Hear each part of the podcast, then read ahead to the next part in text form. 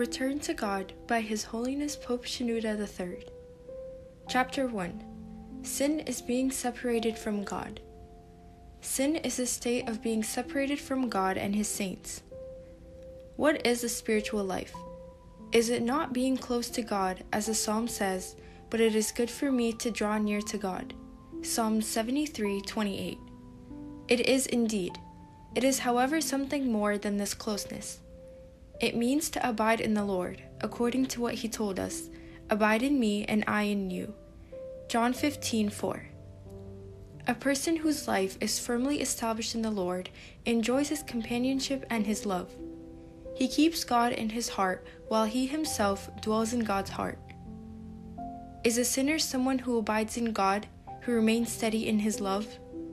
No, not at all. The sinner follows another path, not God's path. The sinner has cut himself off from God through his behavior, his manner, and his will. His will has become something other than God's will. He begins to want what God does not want. He becomes a person who challenges God fearlessly and breaks his commandments. In breaking God's commandments, he will also have cut himself off from God's love, because the Lord says, If you keep my commandments, you will abide in my love. John 15:10. And if anyone loves me, he will keep my word. John 14:23. Therefore sin is the state of being separated from God's love and from his commandments. It is the life of a person who has renounced God and his kingdom in order to be independent and who has begun to follow his own desires without putting God before him. Such a person has become cut off from God and persists in the belief that he has an independent personality which can stand on its own and determine whatever it pleases for itself, quite apart from God's guidance and direction. This is just what happened when the Israelites demanded a king to rule them instead of God. And God said to the prophet Samuel, For they have not rejected you, but they have rejected me, that I should not reign over them. 1 Samuel 8 7. They rejected the life of submission, which the children of Israel live in obedience and submission to his will. Saul the king, whom they took for themselves, also followed his own desires and asserted his independence from God. He did not want God to order things for him or direct his affairs but began to administer everything according to his own personal beliefs without asking what God's will would be. Sinners cut themselves off from God's will and also dissociate themselves from his guidance and direction. God has expressed his separation with his words They have rejected me and forsaken me. He said, They have forsaken me, the fountain of living waters, and hewn themselves cisterns, broken cisterns that can hold no water. Jeremiah 2:13. Quite simply then, sin is a state of being cut off from God, of having abandoned him and rejected him. The sinner feels no love towards God nor any special intimacy with him. He has cut himself off from God not only in his behavior and manner, but in his heart, in his love, and in his feelings too. His heart has begun to love other things which have taken the place of God. His concern is no longer for God because he has started to be concerned about other things apart from God. These are what occupy his thoughts now and take up his time and divert his heart. In the state of sin, the heart is cut off from God in proportion to the extent that it loves the present world. If one's love for the world is total, then its separation from God will be total too. Because friendship with the world is enmity with God. James 4 4. And if anyone loves the world, the love of the Father is not in him. 1 John 2:15. It is quite impossible for anyone to reconcile the two opposites, love of God and love of sin. He has to choose either one or the other. If you live with God, you will automatically be separated from sin, and if you live in sin, you will consequently be separated from God. This means that you will be cut off from Him, His kingdom, His will, His commandments, His love, His work, and from fellowship with Him. As the Apostle says, God is light, and in Him is no darkness at all. If we say that we have fellowship with Him and walk in darkness, we lie and do not practice the truth. 1 John 1 5 and 6. God is light and sin is darkness. The Bible says, "What communion has light with darkness?" 2 Corinthians 6:14. Whoever lives in darkness is obviously cut off from the light, meaning from God. It was said about those people who cut themselves off from the Lord Jesus and rejected him that they loved darkness rather than light, because their deeds were evil. John 3:19. Therefore when you live in sin, you are rejecting fellowship with God. What is this fellowship? The spiritual life is fellowship with the Holy Spirit, as we hear it said in the blessing at the end of every service. 2 Corinthians 13:14 and through this partnership we may be partakers of the divine nature. 2 Peter 1 4. This does not mean that we become partners in the actual divine substance or divinity. Rather, we become partners in activity. The Spirit of God participates with us in our lives, working in us, working with us, and working through us. If you are in sin, how can the Spirit of God have fellowship with you? Have you broken this fellowship and cut yourself off from the work of the Spirit by saying to the Lord, You have your way and I have mine? By breaking away from the Spirit of God like this, you are going against the warning which the apostle gave, do not quench the Spirit. 1 Thessalonians 5:19. Do not grieve the Holy Spirit of God, by whom you were sealed for the day of redemption. Ephesians 4:30. The sinner is not only cutting himself off from partnership with the Spirit, but what is more serious is that he is resisting the Spirit, as St. Stephen said in his rebuke to the people. Acts 7:51. Sin is to be separated from the Holy Spirit and from the Son too, for the Son is the wisdom of God.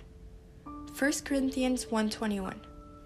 Therefore one can reckon that anyone who is clearly foolish must be cut off from the Son, otherwise his behavior would be more prudent. The Bible gives us an example of this in the parable of the foolish virgins, Matthew 25 2.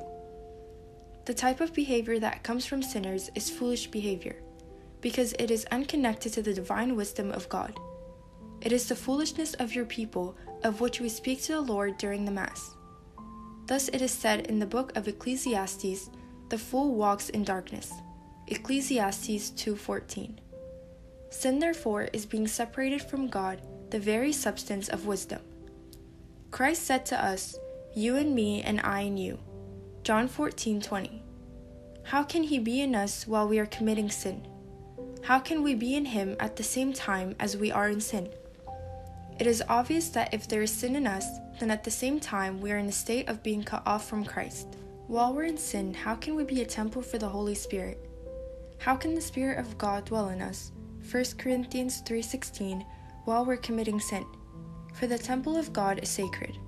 1 Corinthians 3:17. There is no doubt then that sin is a state of being separated from God and from his fellowship.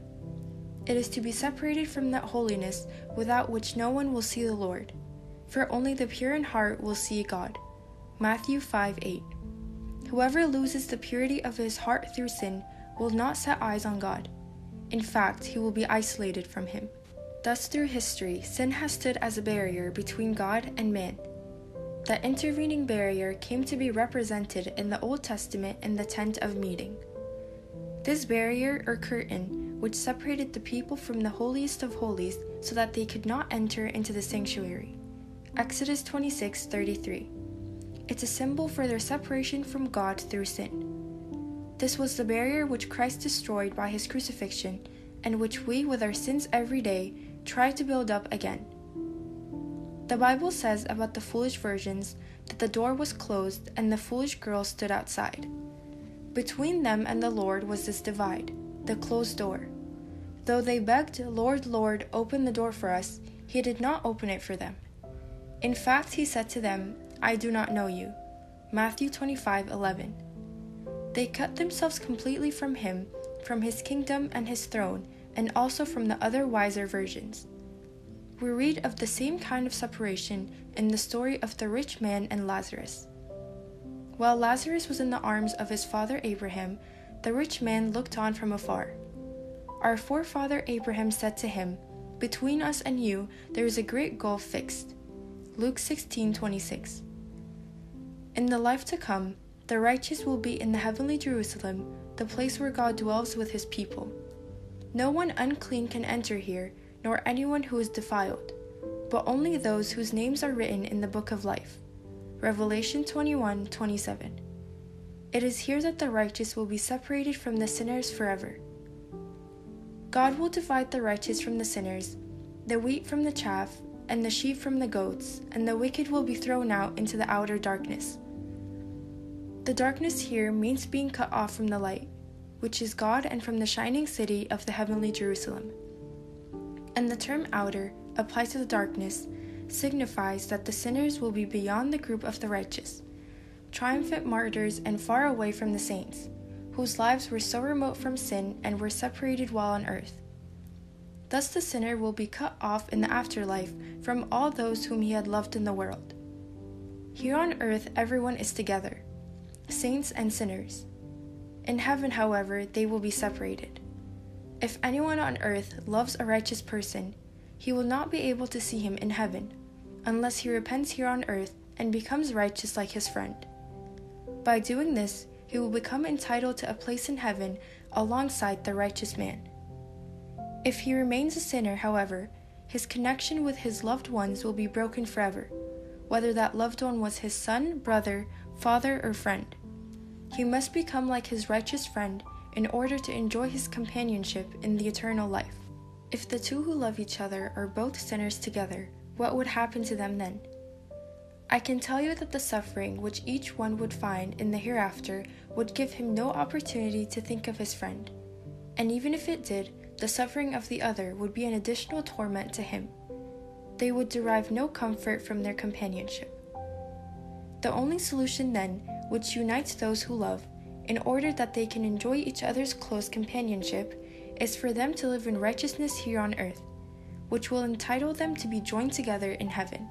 Thus, we see that sin separates a person from God, from the saints, from his loved one, and from the angels too.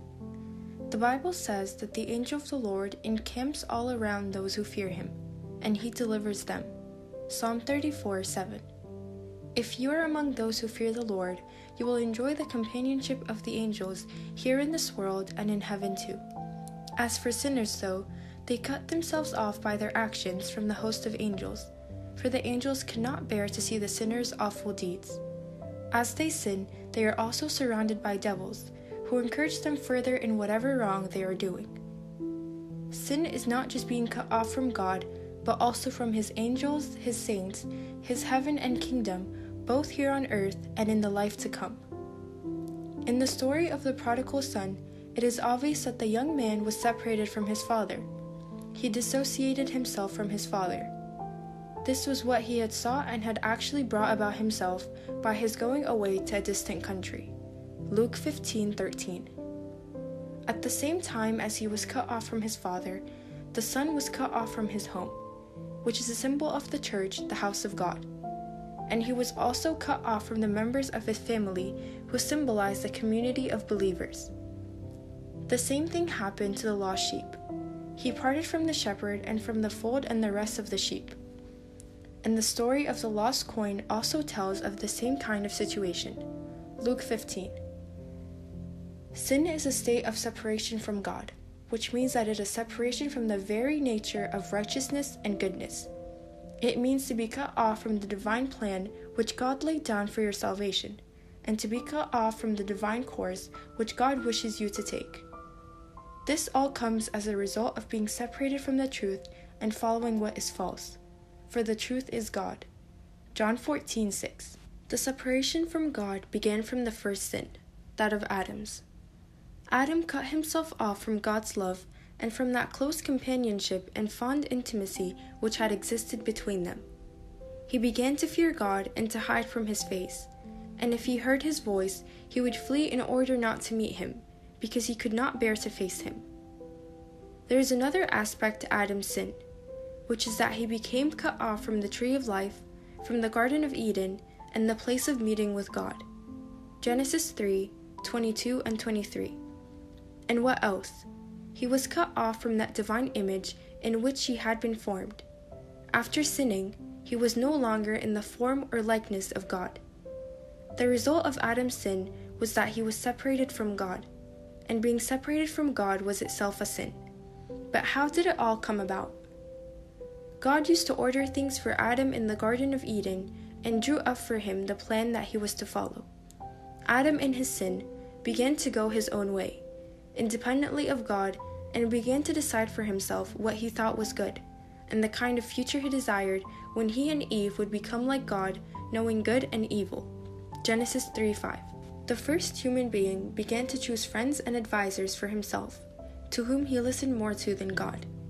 He also began to behave as if he were an independent person, determining his own life with no need for God. This is how he disobeyed God's command and became cut off from him, through the actual sin he committed. Cain, when he sinned, was also separated from God. He became a restless wanderer on the earth, fearful and afraid, because in his separation from God, he became cut off, not only from righteousness, but also from the help and safety which God had provided. Accordingly, he requested from the Lord, full of bitterness and grief, Surely you have driven me out from this day from the face of the earth. I shall be hidden from your face. Genesis 4:14. Perhaps it was the same fear which the prophet David had felt when he said, "Do not cast me away from your presence, and do not take your Holy Spirit away from me." Psalm 51:11. The phrase, How long will you hide your face from me? Psalm 13:1 describes a situation which is more easier for a person to bear than to be banished from God's sight, as happened to Cain. Saul's punishment was even harder, for the Spirit of the Lord departed from Saul. 1 Samuel 16:14. And it was said that directly afterwards an evil spirit from the Lord tormented him. The moment Saul was cut off from God, he became under the domination of the devils. He became like an unfortified city, like a house without protection, and an easy prey for the devils. How difficult it is when you're caught up in that regression away from God. It starts with disobedience against God and leads to contending with Him and being separated from Him. God's face becomes hidden to the individual, and the Spirit of the Lord departs from him. He is cast out from God's face, and evil spirits descend upon him to torment him. But there is a condition still worse than being cut off from God, which is to be thrown into the fire and to be burned. John 15:6 and Matthew 13:42. As was said about that branch which does not bear fruit. This is truly a very painful end for a branch which has once been part of the vine, but which now finds itself cut off from it and from the other branches. From this example, then, we see that sin is also separation from the church. Sin is being cut off from the community of saints. The church is the community of saints who live in obedience to God. In the Creed, we say, we believe in one holy, Catholic, and Apostolic Church. Even the church as a building is a place that is sacred to the Lord. In the Psalms, we say, Holiness adorns your house. Psalm 93 5. God says to his people, Your camp shall be holy. Deuteronomy 23 14. Therefore, the sinner, because of his sin or because he has turned his back on God and the church, is cutting himself off through his behavior or his way of thinking from the holy community of believers. But it too dissociates itself from him. It is only the actions of the sinner which sets him apart from the believers. His life bears no resemblance to theirs, his principles differs from them, his behavior and form, his ways and methods, all these set him apart from them spiritually, mentally, and in the direction of his life. In fact, even his speech and expression differ from the language used by the saints. Just as it says in the Bible, your speech betrays you. Matthew 26 73. The Apostle John speaks about the separation when he says, In this the children of God and the children of the devil are manifest. 1 John 3:10. It is a separation of different ways, according to their behavior and the extent of their love to God. It is a clear distinction between the qualities of the sheep and those of the goats. The church is supposed to be united in thought, belief, and spirit. Whoever detaches himself from this position is expressing his personal wish to dissociate himself from this one spirit. By doing this, he becomes a danger to the holy community, which in turn cuts him off from its membership after he has made it clear through his action that he has withdrawn himself. The Bible says in such a case, "Put away from yourselves the evil person." 1 Corinthians 5:13. This process of detaching itself, which the church undertakes, is in order to retain the sanctity of its membership. Concerning those who have turned away from the faith, the Apostle John, who spoke about love more all than the other apostles, says, If anyone comes to you and does not bring this doctrine, do not receive him into your house nor greet him. 2 John 1 10. The sacred assemblies at the time of the Old Testament also used to separate those who diverted from the faith, and the principle of being shut out of the camp. Numbers 12:15. As it was known in the Old Testament was applied to those individuals. This is how the process of separation takes place, so that whatever is categorized by sin and whatever is unclean takes place outside the camp. Like what happened to Miriam, the sister of Moses and Aaron whom God struck down with leprosy as a punishment because she spread lies about Moses. So Miriam was shut out of the camp seven days. Numbers 12:15. Owing to this, the sacrifices which were offered to atone for the people's sins and by the blood of which they were enabled to enter into the sanctuary were burned outside the camp, so that the camp remained holy. For the bodies of those animals, whose blood is brought into the sanctuary by the high priest for sin, are burned outside the camp. Hebrews 13:11. In the Old Testament, the peoples of the world were parted from the holy peoples of their sins. The ark too was an example of this division. Noah, his sons, and their wives, who were in the ark, represented those who obtained salvation and who became directly under God's guidance.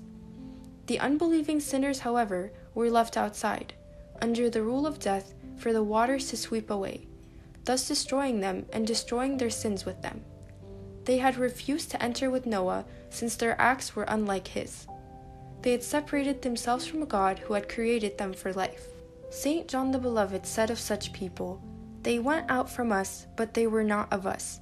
For if they had been of us, they would have continued.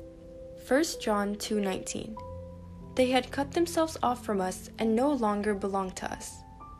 The phrase they were not of us is like the phrase of our Lord, I never knew you. Matthew 7:23.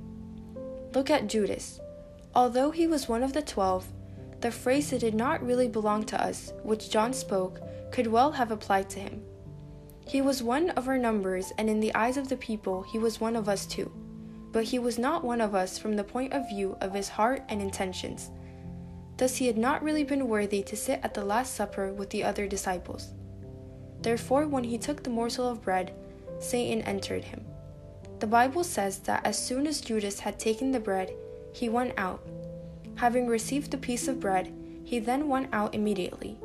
John 13:30. And by going out, he isolated himself from the disciples forever. Paul's disciples Demas went the same way as Judas. He had started off as one of us, one of the senior preachers and one of St. Paul's assistants. The saint mentions him in his letter to the Colossians next to the name of Saint Luke the physician, Colossians 4:14. And he mentions him in his letter to Philemon along with Mark and Aristarchus and puts his name before that of Luke, Philemon 1:24. It appears that he did not truly belong to us because by loving the present world, he dissociated himself from the apostles. Which is why St. Paul says in his final words on the tragedy of this man, Demas has forsaken me, having loved this present world. 2 Timothy 4:10. Demas dissociated himself from St. Paul. His love for the world divided him from the entire ministry. His name was mentioned no more in the Bible, nor was he mentioned again as being among the community of believers. History records that he came to a painful end. He had not been able to bear the cross of Christ in the ministry, and so had cut himself off from the life in Christ. Sin is often a separation from the cross of Christ. It is to be cut off from the narrow gate by which the Lord ordered us to enter. Matthew 7:13. It is also to be separated from the hardships about which the apostle told us when he said, "We must through many tribulations enter the kingdom of God." Acts 14:22. Sin is love of the world, and the wide gate and the broad road, none of which accords with the cross of Christ, about which St. Paul said, I have been crucified with Christ. It is no longer I who live, but Christ lives in me. Galatians 2:20. Whoever dissociates himself from the cross dissociates himself from God and the community of believers. How easy it is for a person who has allowed himself to sin and who has become used to sinning to be cut off from the church. He separates himself from the company of saints and seeks another group, whose members will agree with his behavior and not reprimand him for his sins.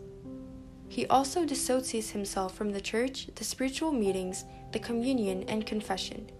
He plans a new course for himself in which he can engage in his sinful ways without being criticized or concerned by anyone. He also deprives himself from the benefits to be gained from reading the Bible and spiritual books, because he is unable to carry out the spiritual practices which they instruct.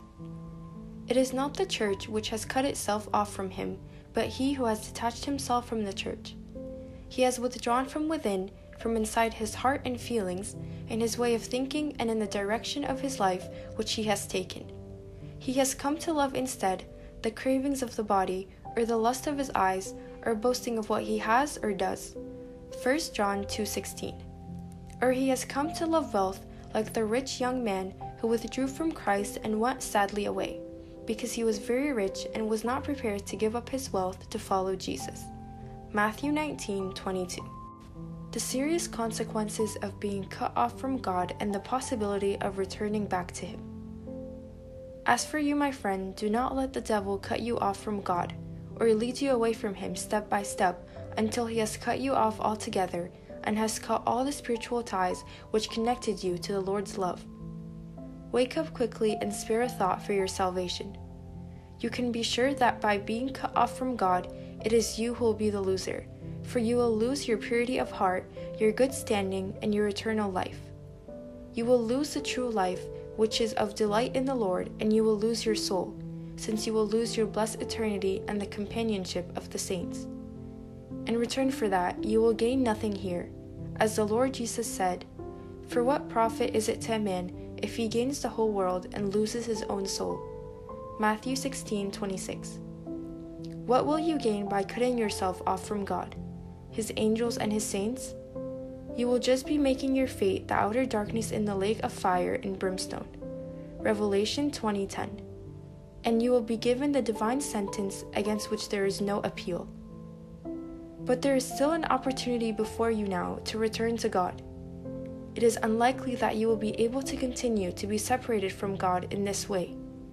In your heart is a rebellious voice calling out for you to be reconciled to God, and God Himself wants you to return. For your separation from Him is not your proper position, nor is it the divine purpose of your creation. I feel sure that you are bound to return. You will find no peace in this troublesome world, and so you will return back to God. Perhaps that lovely phrase which was used about the dove in the story of the flood could be applied to you that when it found no place to set its feet, it returned once again to the ark. Genesis 8 9.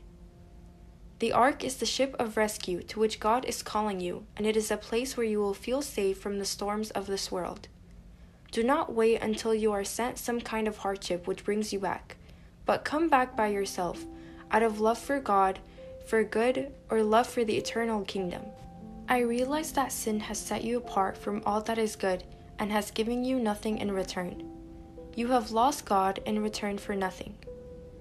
The Apostle Paul called all the desires of the world worthless, and said that for the sake of the Lord I have lost all things. I consider them rubbish that I may gain Christ and be found in him. And in fact, he went on to say, Yet indeed I also count all things lost for the excellence of the knowledge of Christ Jesus my Lord. Philippians 3 8. Do your best to put an end to this separation. If you cannot, then cry out to God and say to Him, O Lord, I cannot bear to be parted from you for one moment longer, not even for a split second. You are life itself to me. Christ is life for me. If I am parted from you, I shall be lost and have no purpose. My life will have no meaning. It will be as if I am dead or do not exist. My real existence is in you I cannot bear to be cut off from you. But if I should have become parted from you for a while, be absolutely sure that it is only a temporary situation, something abnormal and something which I do not want. So take me back to you, Lord, by any means. Restore my soul, because without you I cannot live. In you I live and move and have my being. Acts 17:28. If I am separated from you, I am cut off from power and grace, and I am reduced to nothing. I will return to dust as I was, or rather become like the chaff which is scattered by the wind. Psalm 1:4. Dear Lord, do not let me be parted from you. Take me back, guide me along the path of righteousness for your name's sake. Psalm 23. Glory be to you, now and forever. Amen. Chapter 2 The Return to God. Turn to me with all your heart. Joel 2:12. Return to me, and I will return to you. Malachi 3:7. Repent therefore and be converted, that your sins may be blotted out. Acts 3:19. The story of man's separation from God. The relationship between man and God began very happily. It was one based entirely on love. It was God who began this relationship by creating man and infusing him with the breath of life. He made him in his own image and likeness and placed him in the Garden of Eden, where he gave him authority over all the creatures. God formed a relationship with man and would appear to him from time to time and speak with him. Man was God's friend he enjoyed meeting with him in the garden and learning directly from him. God was man's spiritual guide in everything. He was the one who gave him the first instruction with the first commandment. So, how did sin occur? How was it carried out, and what did it consist of? Sin, in short, is separating oneself from God. It is when a person breaks away from God and renounces Him so that he can do what he pleases. The result of this separation gave rise to all other problems and all other sins. So, how did this separation come about then? How did it develop, and what were its consequences? 1. Man was cut off from companionship with God. When man became cut off from an intimate relationship with God, he began to form a relationship with another intelligent being. Unfortunately, though, that new relationship was with an enemy of God with the devil, that ancient serpent. 2. He became cut off from God in knowledge. After having acquired his knowledge only from God, man began to acquire it in another way, from the advice and deceptions of the snake. He also expected to learn from the tree of knowledge which God had forbidden him to do. Thus he fell into a further separation. 3. He became cut off from God's command and his holy word. 4. He became cut off from God through the lusts of his heart. He began to acquire the tree and to crave for its fruit, and he found it good for food, that it was pleasant to the eyes. Genesis 3 6. This was how man fell into the desire for gratifying his instincts and for material things. The reason behind his desire to eat from the tree in the first place was a desire to become like God, as the serpent had tempted him. Genesis 3 5. 5. Through being cut off from God, man was separated from the truth. Since God is truth, if a person is cut off from him, he is automatically cut off from the truth and follows what is false. It is well known that the truth is constant and never changes, but that which is not the truth is very changeable. When a person is parted from the right, he enters into the wrong and thus enters into perpetual state of change. Each day brings him a new stance and a new feeling, and he becomes a changeable creature, unstable in his outlook. 6. By being cut off from God, man became cut off from life, for God is truth and life. John 14 6. If a person is cut off from the real life, which is to be firmly established in God and have a stable faith in Him, he becomes dead from the spiritual point of view, according to what was said about the prodigal son by his father for this my son was dead. Luke 15:24. And the Lord's words, you have a name that you are alive, but you are dead, Revelation 3:1, will begin to apply to such a person. 7. By being cut off from God, man became cut off from power. The source of his power had been God, but by being separated from God, he became cut off from power and became weak. The devil overcame him, and even the beast gained power over him and did his fellow men. Likewise, his own personality began to dominate him, and he became a weak creature who could not stand upright or fend for himself. 8. Through being cut off from God, man forfeited his authority. He became cut off from the authority which he had been given by God over the other living creatures.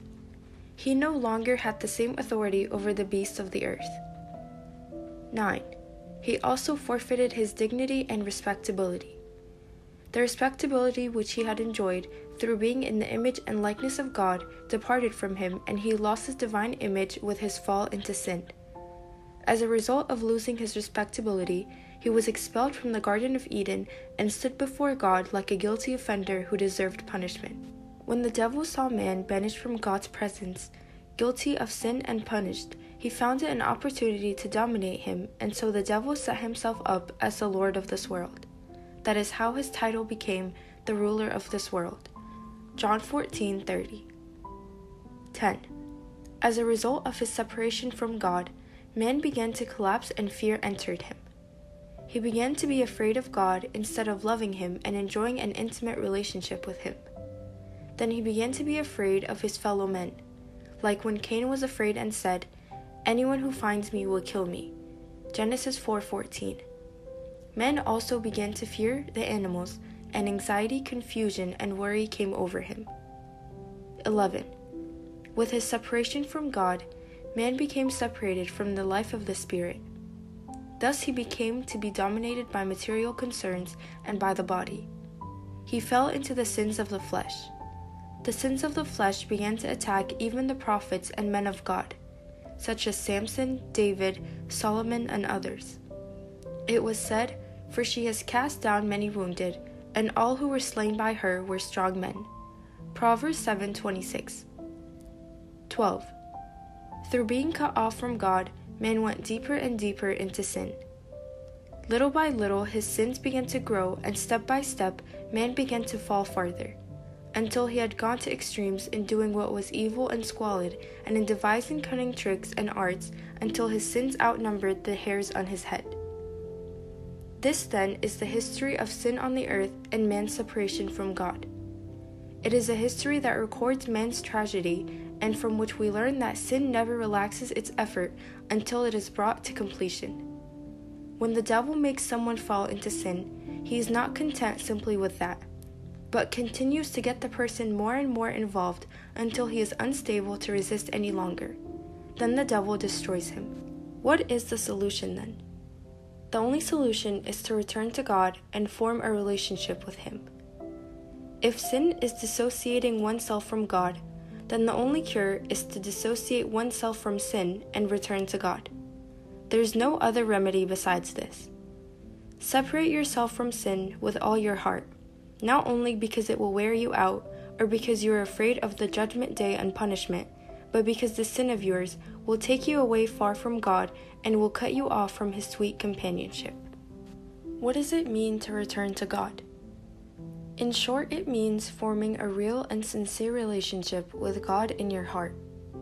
When I say a relationship, I do not just mean the external signs and practices of religion. Some people imagine that return to God means that all they have to do is follow a program of prayer, fasting, spiritual exercises, spiritual readings, meetings, and metanias. All these are fine, but do they spring from a heartfelt relationship with God or not? In all these devotions, is there a love for God or not? Without this relationship of the heart and without this love, you will not really have come back to God however much you pray, fast, read, and perform metanias. It is only through a relationship with God, which is one of love, that these spiritual means take on their effectiveness and strength. So the feeling must come from the heart first of all, then these practices will naturally flow. This is why the Lord says in the book of the prophet Joel, "Turn to me with all your heart." Joel 2:12. God says, "Turn to me with all your heart, with fasting, with weeping, and with mourning rend your heart and not your garments. Return to the Lord your God." Joel 2:12 and 13. It is a return of the heart, therefore, which is required. The heart first of all. And it is from this returning heart, which is crushed in remorse from God, that fasting and tears of repentance gain their strength. It is amazing how many people get caught up in the means to reach God, such as the devotions, the spiritual exercises, and the disciplines, but forget the end to which they are directed, which is God. For example, there is a type of person who has set his heart on reciting a group of Psalms, who becomes disheartened when he fails to reach his target, but who becomes happy if he manages to complete them, regardless of whether he has had any connection with God during this recital. No, this is not the way. The Psalms have a tremendous spiritual force. They have blessings and effectiveness and a profound influence of their own, provided that they come from a heart that is in a relationship with God. Without this relationship, and without the feelings of the heart, even though you pray, your prayer will be marked by apathy and by confusion and wandering of your thoughts. If you pray without any feelings, enthusiasm, or faith, and without feeling God's presence, then the whole thing turns into just an empty exercise, without the relationship within the heart giving this practice any weight or value. A person might fast, for example, but he might not bring God into his fast. All he is interested in is the period of abstinence and in seeing how long he can continue it, and his abstination from food and his asceticism. Perhaps he has set himself not to eat anything sweet or anything cooked. Or perhaps he has decided to restrict himself to bread, water, and salt. If he manages what he has set himself to do, then he feels pleased with himself and feels that he has been successful in his fast. As far as the idea of using fasting as a means of bringing him closer to God is concerned, this idea has probably never occurred to him.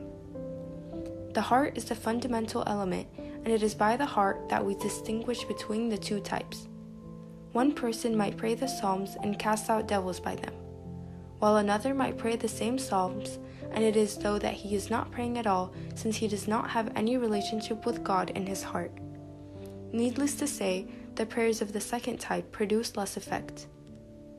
One person might fast and obtain mercies and forgiveness from God, as did the people of Nineveh. Yet someone else might fast and not receive such blessings, because he has not admitted God into his fast, like the Pharisees. The heart, then, is the deciding rule.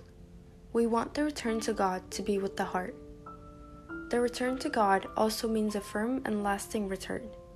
It should be one in which there is no backsliding, for some people imagine that they have returned to God, yet live unbalanced lives swinging from one thing to another.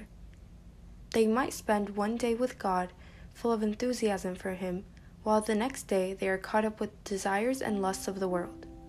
What was said in the story of the ark about the raven which Noah released after the flood, that it which kept going to and from, Genesis 8 7, could well be applied to these people. Do not let your return to God be just a return for the sake of special occasions, or for the fast, or for the sake of following certain instructions from your spiritual father, or because you want something in particular, because this would make it a return of convenience. After the particular reason for your return to God had passed, you would simply go back to your previous sinful ways and once again be separated from God. We can learn a lesson about returning to God from the stories of the saints. Take St. Moses the Black for an example.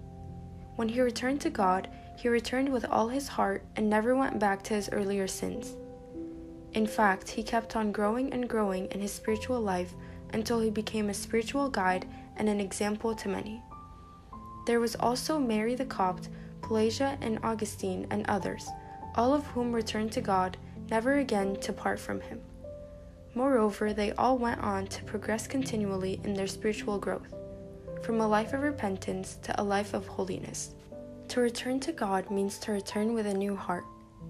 God Himself says concerning this, I will give you a new heart and put a new spirit within you. Ezekiel 36 26. St. Paul says, Be transformed by the renewing of your mind. Romans 12 2, which means adopting a new way of thinking and weighing things up, according to a new scale of values rather than the old one. When St. Paul began to value the importance of thinking about spiritual matters, sin lost any influence over him. Let the return to God be with fasting and self abasement, just as the people of Nineveh returned to him. They heard the prophet Jonah's warning that after 40 days the city would be overturned. Jonah 3 4. But they did not lose hope of God's mercies, and they returned to him with fasting and humility. So, what did they do? They declared a fast, and all of them, from the greatest to the least, put on a sackcloth. When the news reached the king of Nineveh, he arose from his throne and laid aside his robe, covered himself with sackcloth, and sat in ashes. Jonah 3 5 and 6. Thus all the people covered themselves with sackcloth and cried out vehemently to God and returned from their wicked ways. Thus God returned to them. In the book of Joel, we see the same fasting and self abasement when the prophet said, Consecrate a fast, call a sacred assembly, gather the people, sanctify the congregation, assemble the elders, gather the children and nursing babes. Let the bridegroom go out from his chamber, and the bride from her dressing room. Let the priests who minister to the Lord weep between the porch and the altar. Joel 2 15 17. We see the same situation in the fast of the prophet Daniel and his humbling of himself before the Lord. He said, Then I set my face toward the Lord God to make request by prayer and supplication, with fasting, sackcloth, and ashes. And I prayed to the Lord my God and made confession. Daniel 9 3 and 4. And I, Daniel, was mourning three full weeks.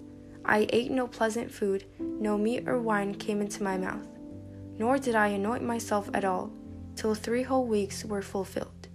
Daniel 10 2 and 3. In the individual, the return to God is distinguished by an eagerness, a careful and painstaking attitude, and a serious approach. Whoever returns to God is very joyful about his return and is enthusiastic for this reconciliation which has taken place between them. He is very careful so as not to let any backsliding or replace occur to make him fall back to what he was. He has experienced before the problems that came from being too easygoing and tolerant about sin. He has learned how if he is careless about his way of thinking, it soon changes into a feeling in his heart and then into desire which flares up within him. This is how sin begins to dominate him, and it becomes difficult to escape from it. He therefore examines every thought and feeling carefully. He is careful about those sins which seem little in significance as about those which are significant. His attitude is like that found in the Song of Songs when it says, Catch us the foxes, the little foxes that spoil the vines. Songs of Solomon 2:15. And to the sin itself, at its outset, he said, Happy the one who takes and dashes your little ones against the rock. Psalm 137:9.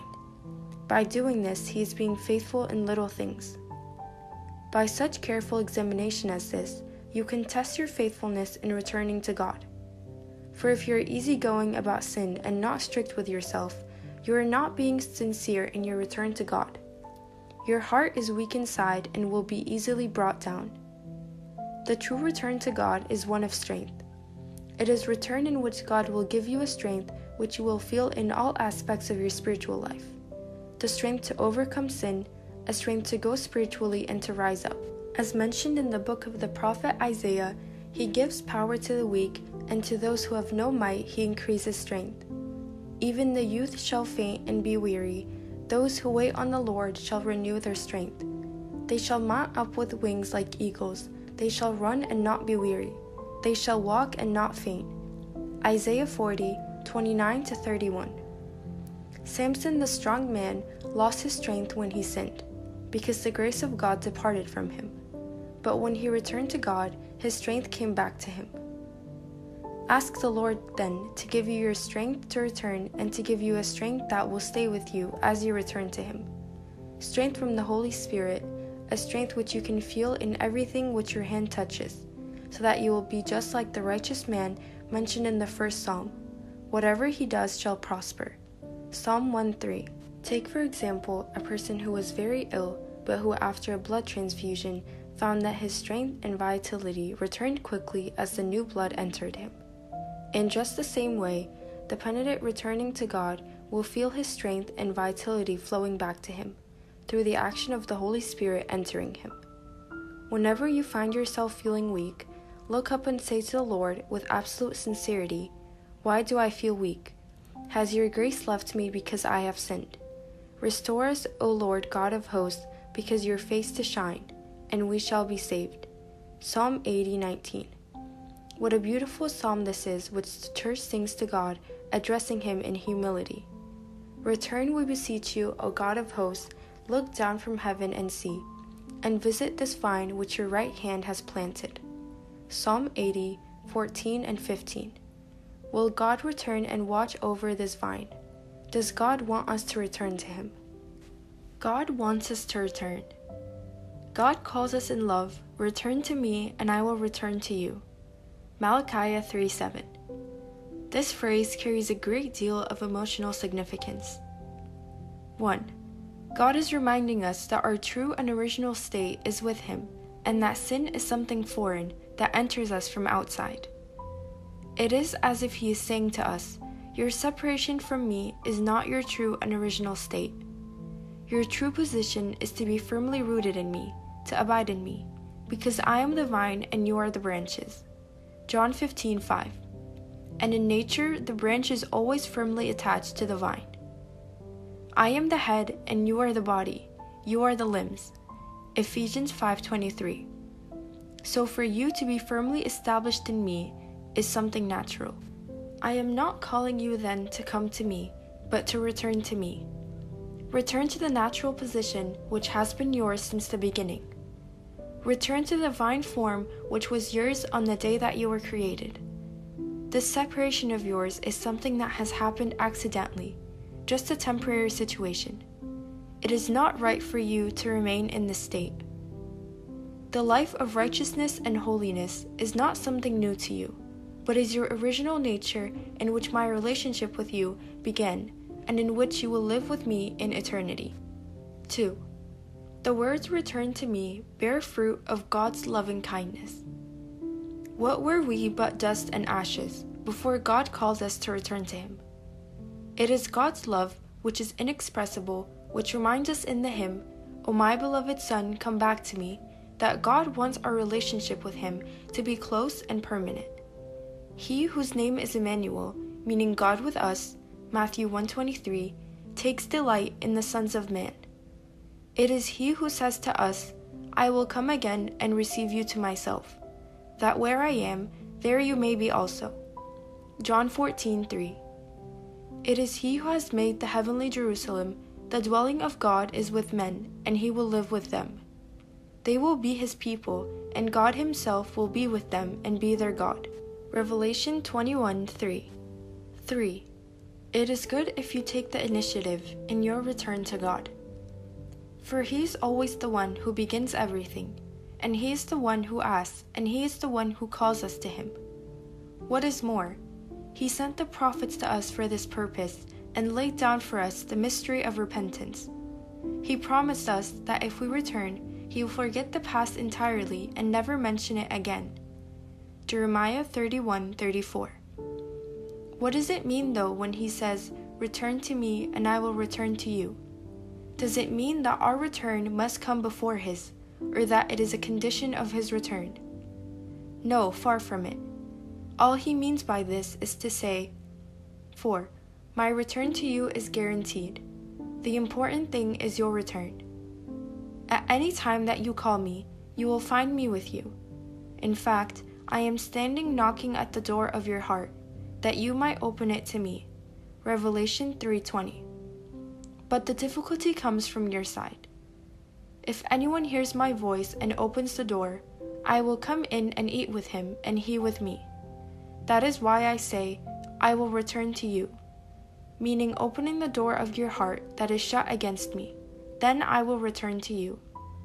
By this God means I shall enter those heart of yours from which you have cast me out by rejecting me in your sinfulness. Come back to me, for I am with you, even though you do not feel my presence. St. Augustine was certainly right when he said, You, O Lord, were with me, but I was not with you. God is with us and acts on our behalf, even when we are deep in sin. He is searching for us even though we have strayed from his fold, and he calls us, Come back to me. What does it mean then that He will return to us if we return to Him? His return to us means that we will feel that He is present with us. God's return does not mean that He was away from us and is then going to come back. All that is necessary for us to become aware once again that He is with us. If this feeling comes back to us, we will feel that God has returned to us. Sometimes we imagine that God has left us, while it is we who have left Him. This reminds me of a time in 1957 when I was so moved by the departure of the sun at the time of sunset and aware of how wrong we are to think that the sun is leaving us for the night. That I wrote in my journal, I said to myself at sunset, It is not the sun that has hidden its face from the earth, but rather that the earth has turned its back on the sun. Yes, the truth is that the sun is fixed, it is the earth that revolves. What we call the sunset is just an expression for the revolving of the earth around the sun. This is analogous to the relationship between us and God. We feel that He has vanished and left us just because we have turned our backs and are no longer facing Him. If we return to God, we feel that He is with us and we feel His light shining upon us. Because God is the same forever, He does not move around or changes, whom there is no variation or shadow of turning. James 1:17 Look for what has taken you away from God. Ask yourself at what point on the road did you part from Him? What sin divided you from Him and His love? Know for sure that the separation has come from you. Remember, therefore, from where you have fallen. Repent. Revelation 2 5. Your feeling that God is far away from you is a feeling that the intimacy which had existed between you no longer exists, as a result of the fading of your love for Him or because your sin has taken you away from Him. 5. The phrase return to God also carries another emotive meaning, which is God wants us to follow Him with all our hearts and will and love, which is why He says, Return to me. It is as if He is saying, I cannot force you to love me, nor would I pressure on you to form a relationship with me. The matter depends on your free will. If you want me to return to you, I shall return to you. And if you do not, then you are free to follow your own path. However, a person might say, I want to, but I am weak. In this case, it is enough that you wish to return to God. God will simply do the rest for you. As one of the saints put it, virtue simply wants you to desire what is virtuous, and nothing more than that. Throughout history, it is God who has begun the relationship with mankind. It was He who began the relationship with our forefather Noah by choosing him, saving him, and setting him apart from evil and the wicked. It was He who began the relationship with our forefather Adam, whom He also chose and set apart from evil and the wicked, similarly with Moses and his people. It was God who began the relationship with the twelve disciples when He said to them, you did not choose me, but I chose you and appointed you. John 15 16. Trust in God's desire for you to return. At the same time, know that it is essential that you cooperate with Him in the desire and the action. You must believe absolutely that you need God in your life, and that without Him you can do nothing. John 15 5. You must come to understand from deep within how sweet it is to live hand in hand with God, and how sublime and beautiful it is to lead the spiritual life and to return to the image of God, to that purity and innocence which Adam once had. You must recall the vows which you made to God at your baptism, when you promised to fight the devil and all his evil deeds, all his wickedness and stratagems. That was the time when you made a lovely new beginning, when you were born again of God and clothed in Christ. Galatians 3:27. It was when you shed the old person in order to live a new life. Romans 6 4 6. And when you became cleansed of every sin. Little by little, you forgot your vows and forgot that you were a son of God. You abandoned your purity and dissociated yourself from God, and now you want to return to Him. In order to return to God, remember that you belong to Him you do not belong to yourself and are not free to behave as you please. You belong to God who created you and who redeemed you. St. Paul says to us, Or do you not know that your body is the temple of the Holy Spirit, who is in you, whom you have from God, and you are not your own? For you were bought at a price, therefore glorify God in your body and in your spirit, which are God's. 1 Corinthians 6 19 and 20. The devil has wrestled you away from God, but God, out of his love for you, is holding you fast, because you belong to him, and he is saying, Return to me. Return to your purity, which you had before when you were abiding in me. Return to your calm and peace, for you will have none without me. All those who go far away from God, or who are separated from him, find no peace for themselves and live wearisome and troubled lives. St. Augustine experienced this and said to the Lord, Our hearts will be always restless until they find their rest in you. The Lord who wants us to return says to us, When we are caught up in the troubles and anxieties of the world, Come to me, all you who labor and who are heavy laden, and I will give you rest. Matthew 11:28. If you return to God, all your problems will be solved. You will live without a problem because the only real problem in your life is to be separated from God.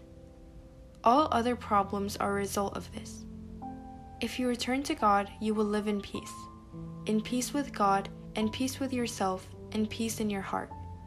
This is what the Lord says In returning and rest, you will be saved. In quietness and confidence shall be your strength. Isaiah 30 15. Therefore, return to the Lord. Return to the light so as not to walk in darkness. Return to the Spirit so as not to live for material things or according to the flesh. Return to life, for sin is death. In this your youth will be renewed like the eagles. Psalm 103 5. You will feel comfort in your spiritual life, and enthusiasm will flow back in you as you go about your daily affairs. Your life will become interesting and you will take on a purpose. You will feel that God is within you and that He is with you. You will experience His kingdom and learn the sweetness of living closely with Him. You will know the meaning of the phrase, It is good for me to draw near to God. Psalm 73 28. God wants us to return to Him. He wants us to have salvation and wishes us to love Him as He loves us. That is why He says, Turn to me with all your heart. Joel 2:12. And the divine inspiration records this beautiful phrase for us Do I have any pleasure at all that the wicked should die? says the Lord God, and not that he should turn from his ways and live. Ezekiel 18:23.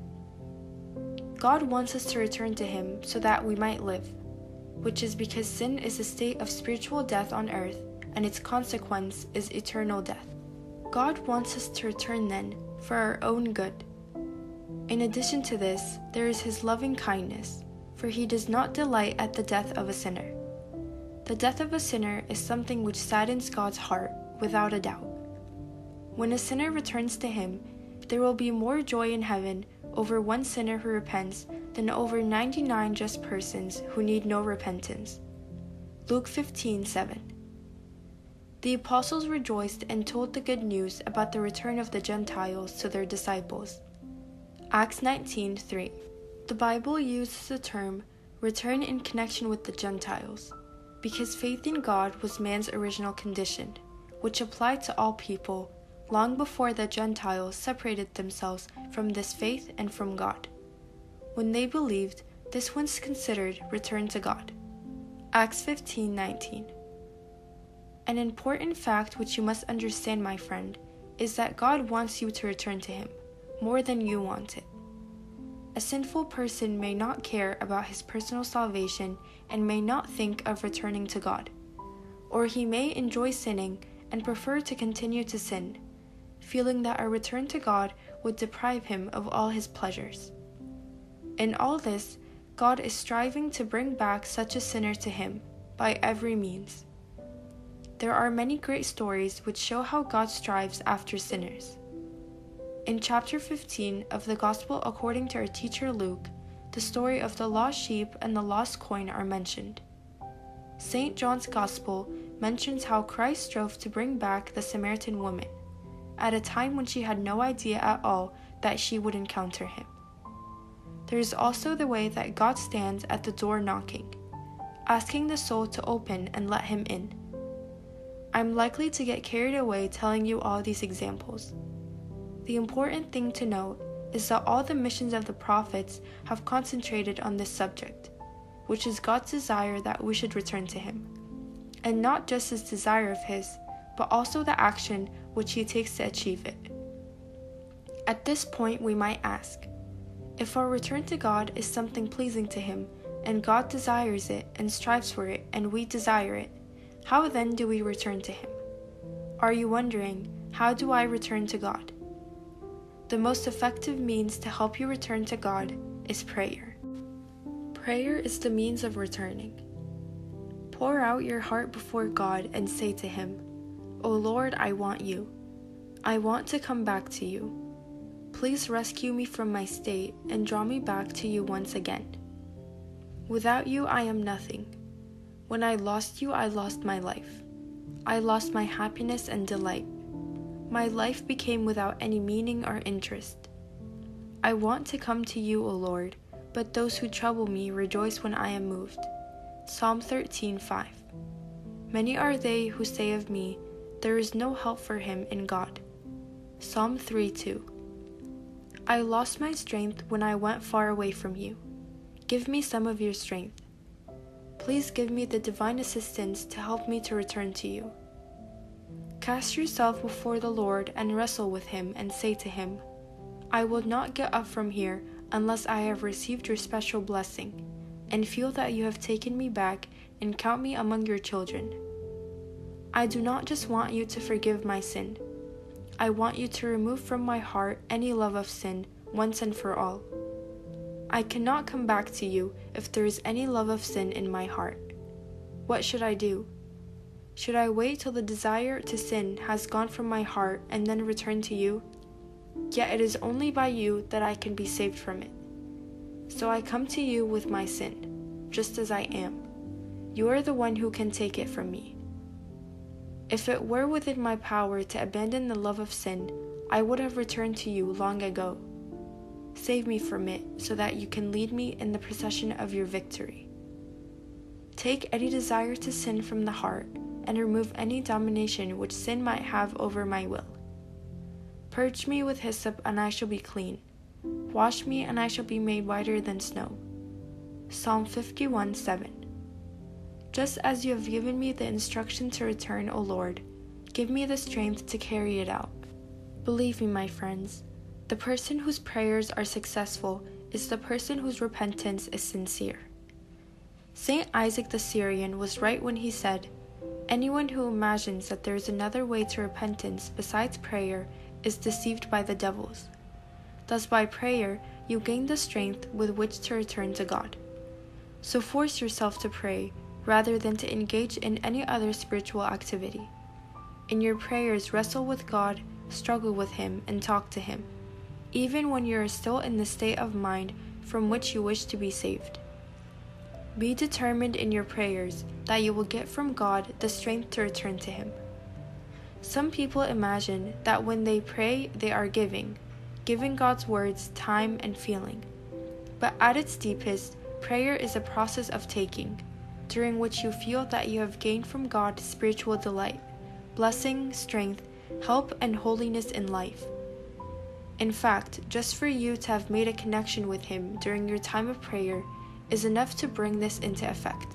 God is ready to listen to your prayer and to give, but the problem is this that many people in their prayers do not wait until they have received. For example, someone might say a few words in prayer become bored quickly or fed up with praying any longer, and so he leaves it without having gained anything. God looks upon such a person and wonders how he could have gone off so quickly without waiting to receive even a promise or some comfort. So hold fast to God and say to him, I shall not leave you. I shall not let you go until I feel that you have accepted me and taken me back into your love. Prayer requires patience. It requires a struggle with God in which you must prove that you are serious in what you ask. You must show that you are serious in your prayer of repentance and in your request for Him to return to you, so that when God answers your prayer and gives you strength, you will use it well and not waste it. Talk to God in a very personal way in your prayers and ask Him, Do the weak fail to reach your kingdom, O Lord? Here I am, see how weak I am and how incapable of getting there with my human strength. Hold my hand and do not leave me to my weakness. Cleanse me and purify me as you have cleansed and purified others. Didn't you say, Ask and it will be given to you? Matthew 7 7. Here I am asking, and didn't you say, My Father will give you whatever you ask in my name? Here I am making my request. O Lord, I should hold on to all of your promises and ask you for them. At least I should hold on to your words. I will give you a new heart and put a new spirit within you. I will take the heart of stone out of your flesh and give you a heart of flesh. I will put my spirit within you and cause you to walk in my statutes, and you will keep my judgments and do them. Ezekiel 36, 27 7. Dear Lord, in my case, where are those promises? Here I am standing, holding on to the horns of the altar. I am not one of those who pray for a couple of minutes and then leave. I take my stand and wait here for you, O Lord. I shall not abandon my prayer until I can leave it, feeling that I have had your grace bestowed on me for my repentance and until you have taken me back to you. Nevertheless, dear Father, please forgive my boldness for I am only a child of yours and have just gone astray. Please treat me as a young son who knows nothing, while you, as a compassionate father, know how to give your children good gifts. Matthew 7:11. Keep striving with God as you would with a close loved one, with persistence, humility, perseverance, tears, and by talking to him and by whatever means you can until you receive. Trust that by a struggle, you will receive comfort and enthusiasm from your prayers or during your prayers, and that you will feel that your state of separation from God is over once and for all. You will feel too that you have not just begun repeating empty words in vain, like the unbelievers, but that you have been pouring out your whole soul before God, just as Hannah did, the mother of Samuel. Hannah prayed very hard and wept very bitterly and made very strong vows. She did not leave the temple until she had received a promise that the Lord would give her the desire of her heart. 1 Samuel 1 15 17. Let it be the same for you. Do not leave your prayers unless you have formed a new relationship with God and have returned to Him. After such prayer as this, it would be highly unlikely that you would abandon your prayer and go off and sin against God. You would certainly feel ashamed of your prayers and of having told God that you would never leave Him. This is how prayer teaches repentance and leads the person back to God and to His love. But perhaps you might say, I don't feel like praying at all. My advice to you then is to pray just as you are and say to God, Forgive me, dear Lord, if I pray without enthusiasm, but I pray out of the emptiness which is in my heart. It is you who gives me enthusiasm and warmth. It is you who pours your heavenly fire into my heart. Accept my prayers as they are, with all their faults. Things never start off perfect, for perfection only comes from you. I am praying even though it is without any spirit. I believe that you will give me of your spirit. I would be mistaken if I said to you, O Lord, that with my human strength and willpower I could change into a spiritual person. There is no way that I could do that, for it is only by your strength, your blessing and grace, and by your Holy Spirit that I could ever take on the image which you want me to have.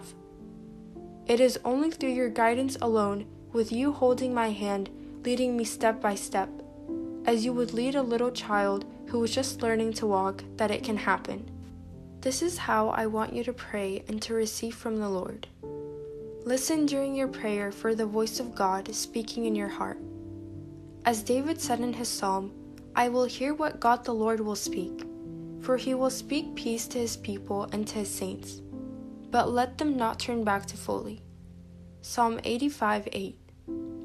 David began the psalm with a request. Then, after feeling God's response, he ended the psalm in thanks. He said, O Lord, do not rebuke me in your anger, nor chasten me in your hot displeasure. And at the end of the psalm, he says, Depart from me, all you workers of iniquity. For the Lord has heard the voice of my weeping. The Lord has heard my supplication. The Lord will receive my prayer. Psalm 6, 1 and 8 to 9. This is a sort of prayer which indicates that you feel that the barrier which has been between you and God has disappeared. You feel as if the angels are climbing the steps to heaven with your prayers and bringing back down to you what you have requested. Genesis 28:12. You feel as if God's hand is stretching out to wipe every tear from your eyes, and as if the prayer of the prophet David in his great psalm is being brought into reality within you. Let my supplication come before you. Psalm 119, 170. You feel as if one of the 24 priests has taken your prayer and placed it in a golden censer and raised it as a purifying incense to the throne of God. Revelation 5 8.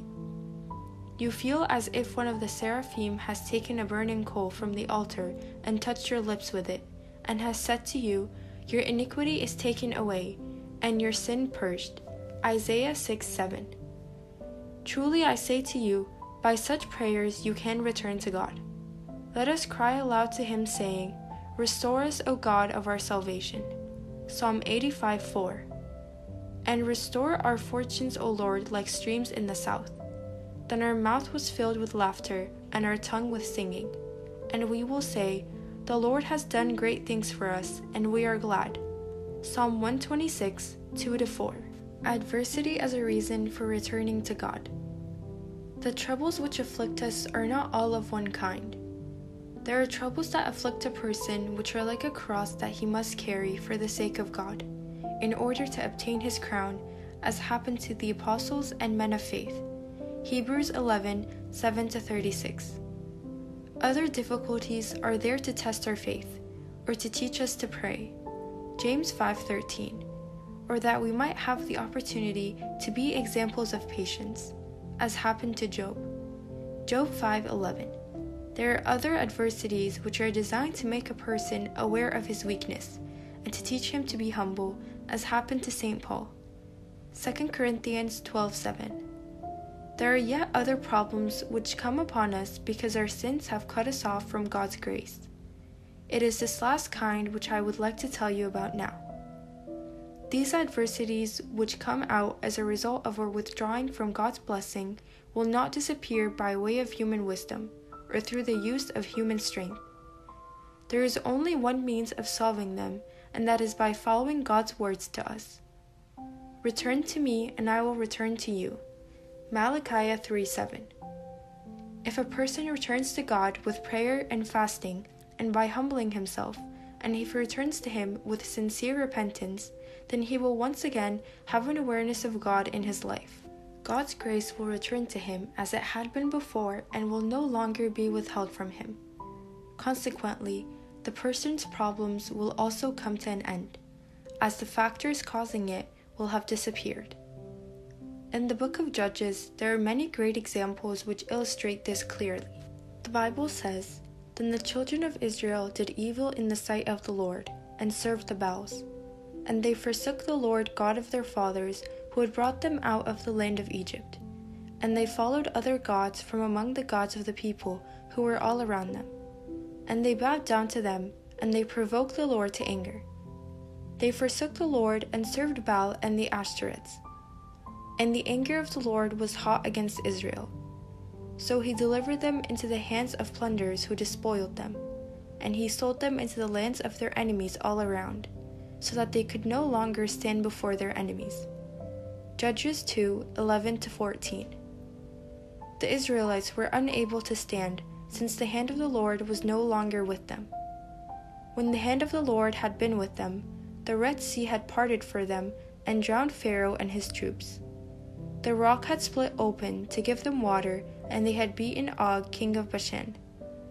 Joshua 12:4, and Sihon, king of the Amorites. Joshua 13:21, and all the nations on the earth. On this occasion, however, they had been delivered into the hands of their enemies and had been unable to withstand them. The word of the Lord stood before them Return to me, and I will return to you. When they cried aloud to the Lord, he heard their weeping and saved them. How extensive is the Lord's love, even at a time when his blessing has been withheld. For the Bible says that he came back and saved them out of the hands of their enemies. For the Lord had compassion on them as they groaned under those who oppressed and afflicted them. Judges 2:18. In all your troubles do not say, what should I do with my enemies who have triumphed over me? But rather ask yourself, Is the hand of God with me or not? Have I left God, and has his blessing left me, though it was with me before? Listen to God's words Return to me, and I will return to you. And then quickly return to the Lord, and you will find that the divine aid returns to you, making you as it did to Jeremiah a fortified city, and an iron pillar, and bronze walls they will fight against you, but they shall not prevail against you. For I am with you, says the Lord, to deliver you. Jeremiah 1 18 and 19. The story is repeated in the book of Judges. The people sinned and did evil and worshipped Baal, and the Lord sold them into the hands of Cushan, king of Aram. Judges 3 8. Then they cried aloud to the Lord, and he raised up a deliverer for them named Othniel, and he rescued them. The Spirit of the Lord was upon Othniel, and the Lord gave Cushan into his hands. So the land had rested for forty years. Judges 3:11. On every occasion that they faced a dire adversity, they returned to God, and He returned and saved them. Then they went back to their sins and to worshipping idols, and so their troubles returned. This made them cry aloud to the Lord, and He came back to them and rescued them. As we go through history, we hear about the captivity in Babylon and Ashur. This also happened because the Israelites had done wrong and had worshipped idols. We read in the Bible of how the children of God wept by the rivers of Babylon and hung their harps on the poplar trees. Psalm 137. Yet all the while they were captives, the phrase, Return to me and I will return to you, echoed in their ears. During their captivity, there appeared holy men, such as the prophet Daniel and the three young men who were in the fiery furnace, the prophet Ezekiel, and various men of faith, such as Nehemiah, Ezra, and Zerubbabel, showed them examples of holy zeal. Then the Lord returned from the heat of his anger and restored his captive people. How did the Lord return to them? He returned because of the tears of Nehemiah and Ezra. When Nehemiah heard that the walls of Jerusalem had fallen and that its gates had been burned by fire, his heart blazed with anger, and he said, I sat down and wept, and mourned for many days. I was fasting and praying, then I said, O Lord, I confess the sins of the children of Israel, which we have sinned against you. Both my father's house and I have sinned. We have acted very corruptly against you. O Lord, let your ear be attentive to the prayer of your servant. Nehemiah 1 3 11. And so the Lord returned. He bestowed his blessing upon Nehemiah before the eyes of the king of Persia, and Nehemiah was able to rebuild the walls of Jerusalem. Then there was Ezra, who wept for the sins of his people and rent his clothes. At the time of the presentation of the evening sacrifice, Ezra rose up from his self basement and knelt down in his torn garments. He stretched out his arms to God and said, O oh my God, I am too ashamed and humiliated to lift up my face to you. My God, for our iniquities have risen higher than our heads, and our guilt has grown up to the heavens. You, our God, have punished us less than our iniquities deserve, and have given us such a deliverance as this. Should we again break your commandments? O Lord, you are righteous, for we are left as a remnant. Ezra 9 3 15. Ezra fasted, and his people fasted with him. Ezra 8:21. He wept and he made the people weep bitterly with him. Ezra 10:1. The Lord heard and returned to his people. With his fasting and prayers and weeping, Ezra was able to bring all his people back to God, and God returned to them. In the previous stories, the sinfulness of the entire people had angered God, and so his blessing had been withdrawn from them, yet the prayers and crying of one person was able to bring God back to his people. In other cases, it may have been that the sin of just one person was the cause of the whole trouble, like the sin of Achan, son of Carmi, Joshua 7, and like the fleeing of the prophet Jonah from God, Jonah 1. Thus return to God not just for your own sake, but for the sake of those around you too. In every trouble that surrounds you and them, consider how you can return to God. Do not think about those people around you who are causing you trouble, but think of yourself and of your relationship with God and of your return to Him. And have faith that the harshest and most powerful of enemies will not be able to maintain their stand when a pure eye, flooded with tears, is raised up to God, or when a pure heart speaks with God, or when innocent hands are stretched out to Him. Our relationships with other people are only superficial, secondary relationships. The most important thing is our relationship with God. As for our relationships with other people, these are only a consequence of our relationship with God. They change as our relationship with Him changes. When the Sabaeans took the cattle and the donkeys of the righteous Job, and the Chaldeans took his camels, Job 1 14 17, he did not complain or blame God that they had taken them. He just said, The Lord gave, and the Lord has taken away. Job 121. Return to God, and He will restore everything to you. If you return to God, evil and the wicked will have no power over you. Not only your enemies who rejoice that you have fallen will not have any power over you, but even the devils will not be able to overcome you. However much they might surround you, like bees around a honeycomb, they will die out as quickly as burning thorns. Psalm 118. As the prophet David says, Many a time they have afflicted me from my youth, yet they have not prevailed against me. Psalm 129 2. Neither sin nor lust would be able to overcome you because the Lord is with you. He will give you strength and help you and lead you in triumphal possession in Christ.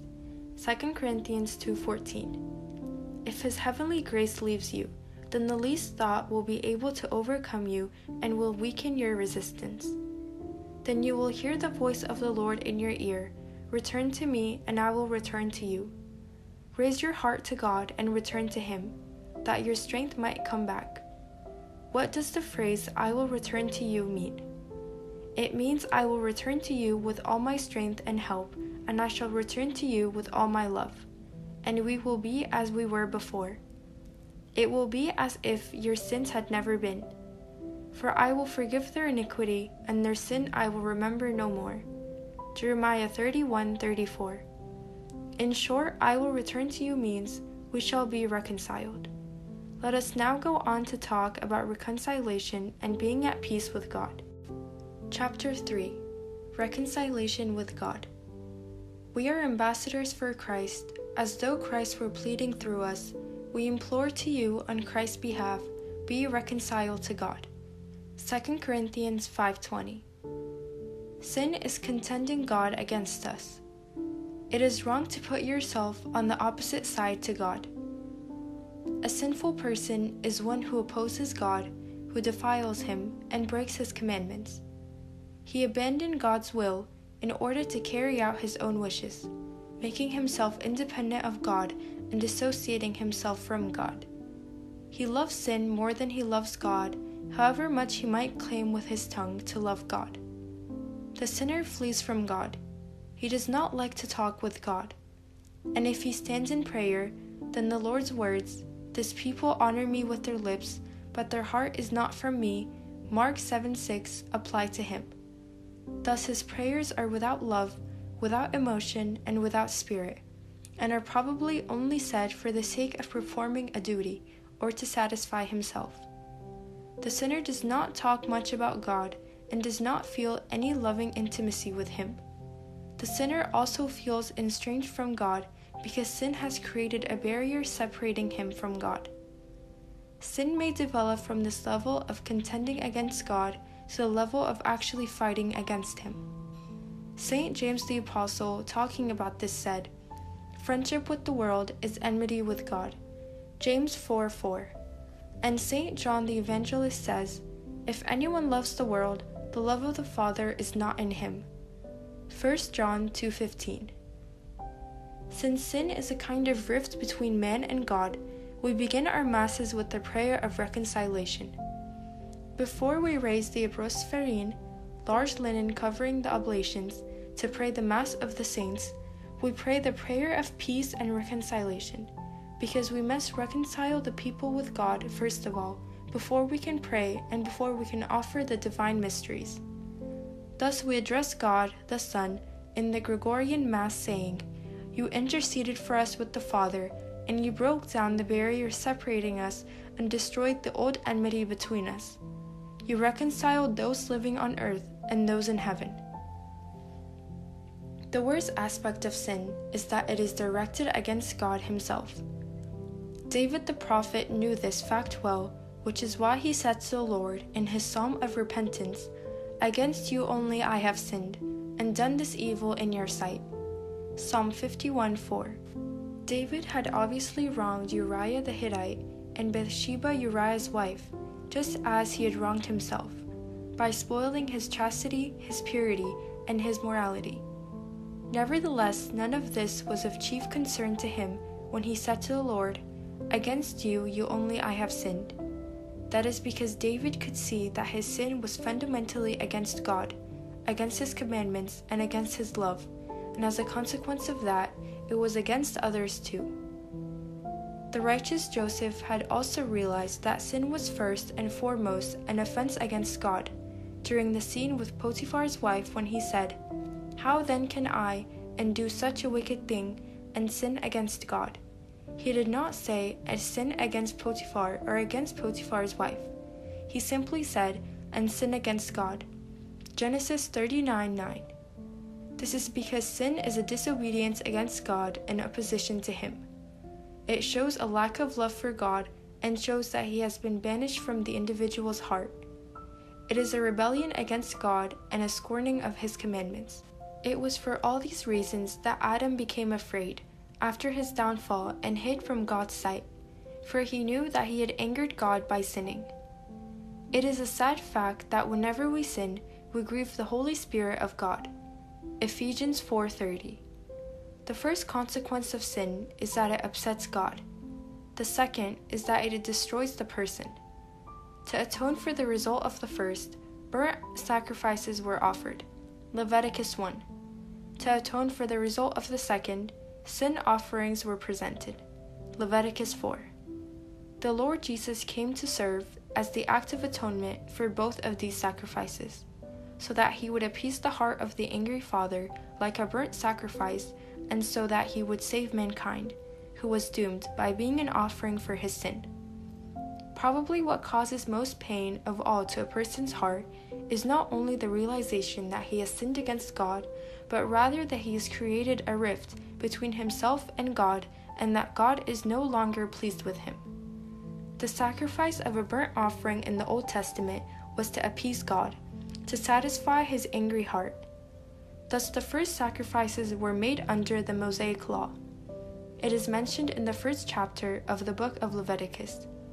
It said that when the burnt offering was to be presented, it had to be offered at the door of the tabernacle of meeting before the Lord. Leviticus 1 3 so that it would be acceptable to the Lord. Three times in the same chapter it is spoken of as a sweet aroma to the Lord. Leviticus 1 9, 13, and 17.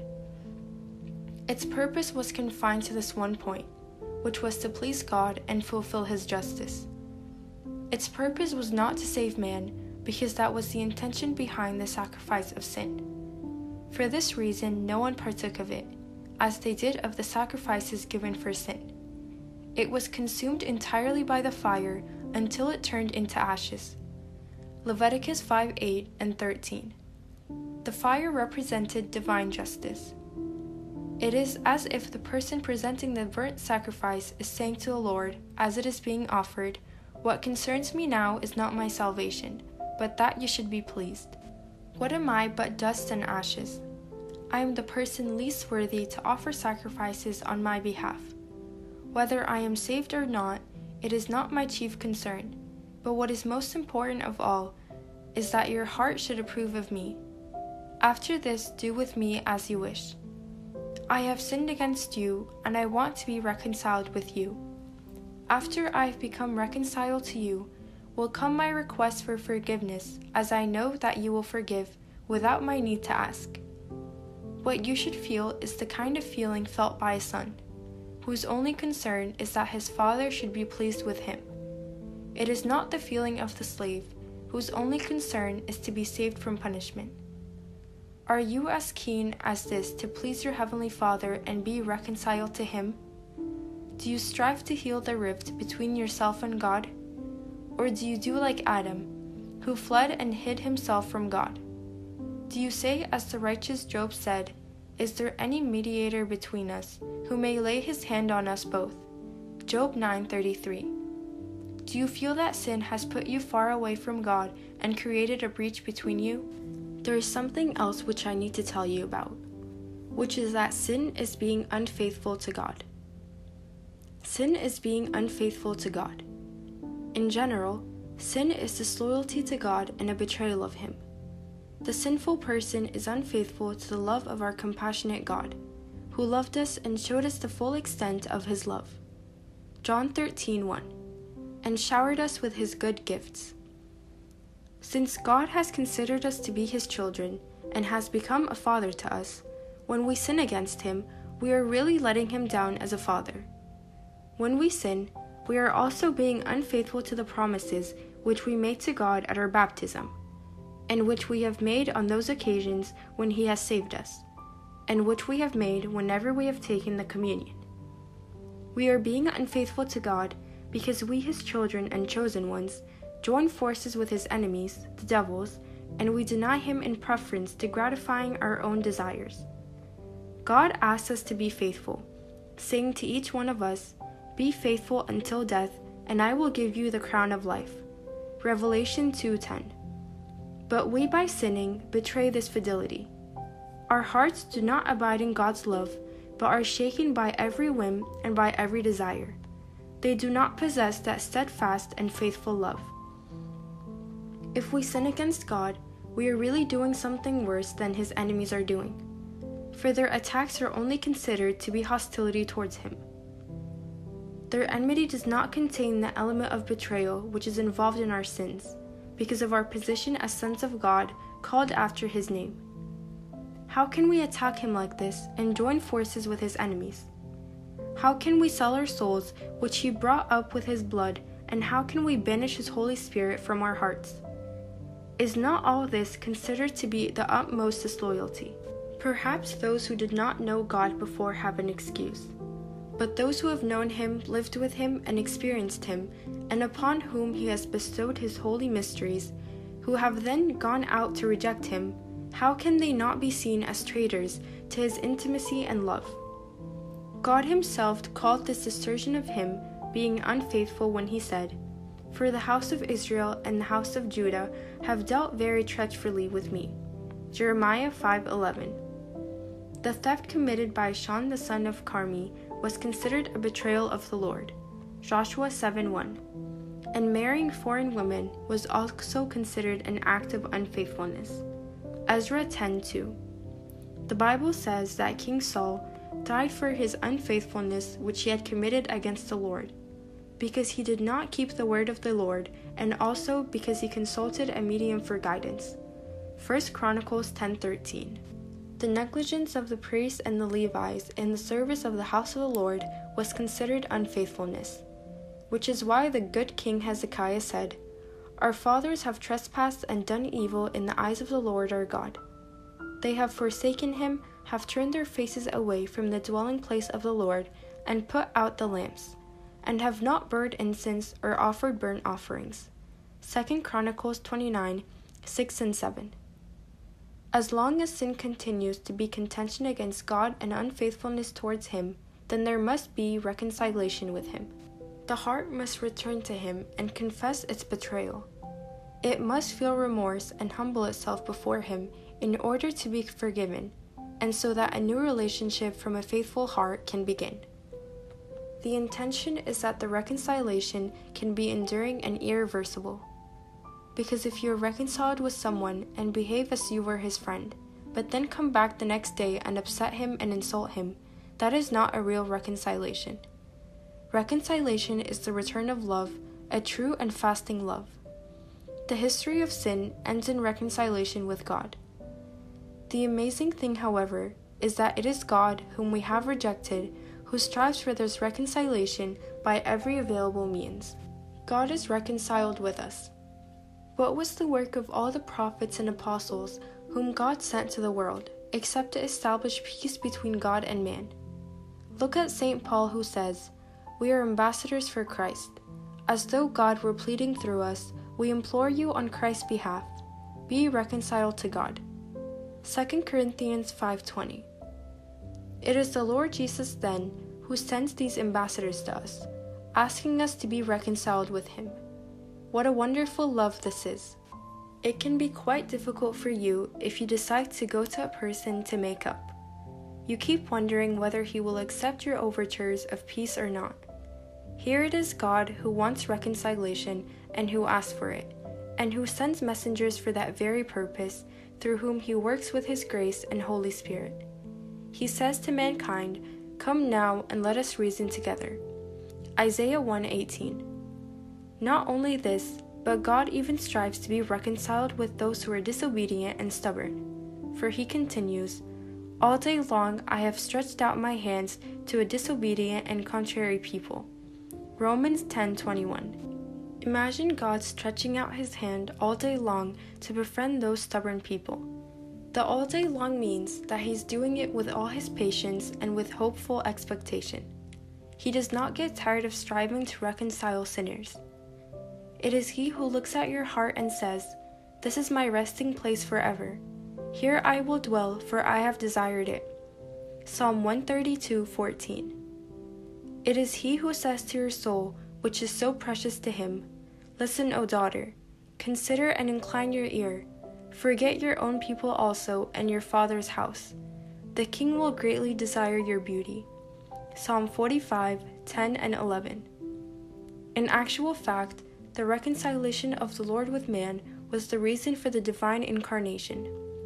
St. James said, There was a rift between God and man, and since mankind was unable to restore peace and be reconciled to God, God came down to man, in order to be reconciled to him. The reconciliation of man with God is also the aim of this redemption. The blood of our Lord Jesus was the price of this reconciliation. The Apostle says concerning this For God was pleased to have all his fullness dwell in him, and by him to reconcile all things to himself, by him whether things on earth or things in heaven, having made peace through the blood of his cross. Colossians 1 2. See how dear the price of your reconciliation was, and how precious your soul is to God. For we were reconciled to God through the death of his Son.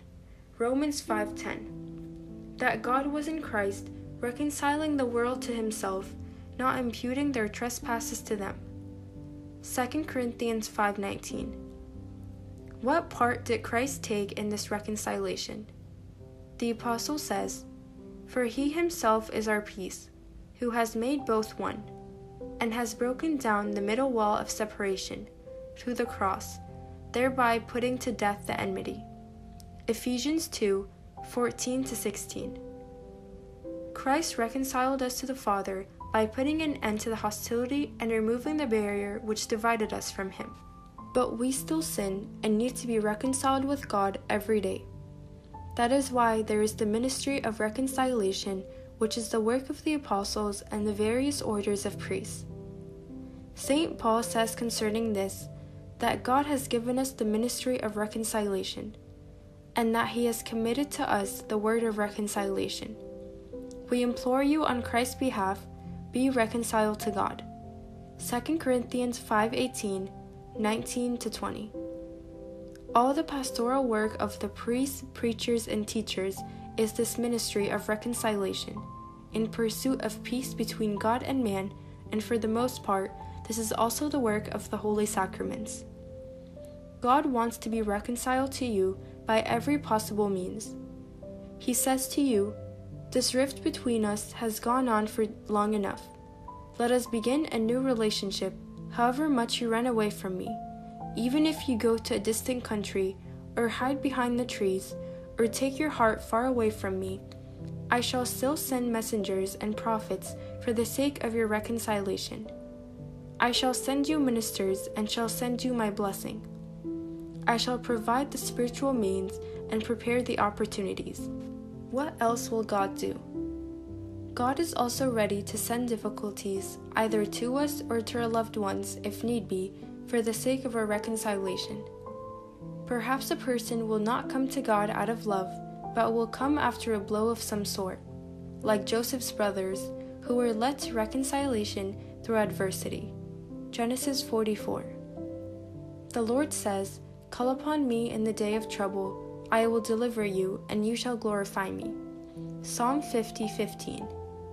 When adversities oppress you, you will find that only God's tender, loving heart shows you kindness, so you will become reconciled with Him as you remember His love.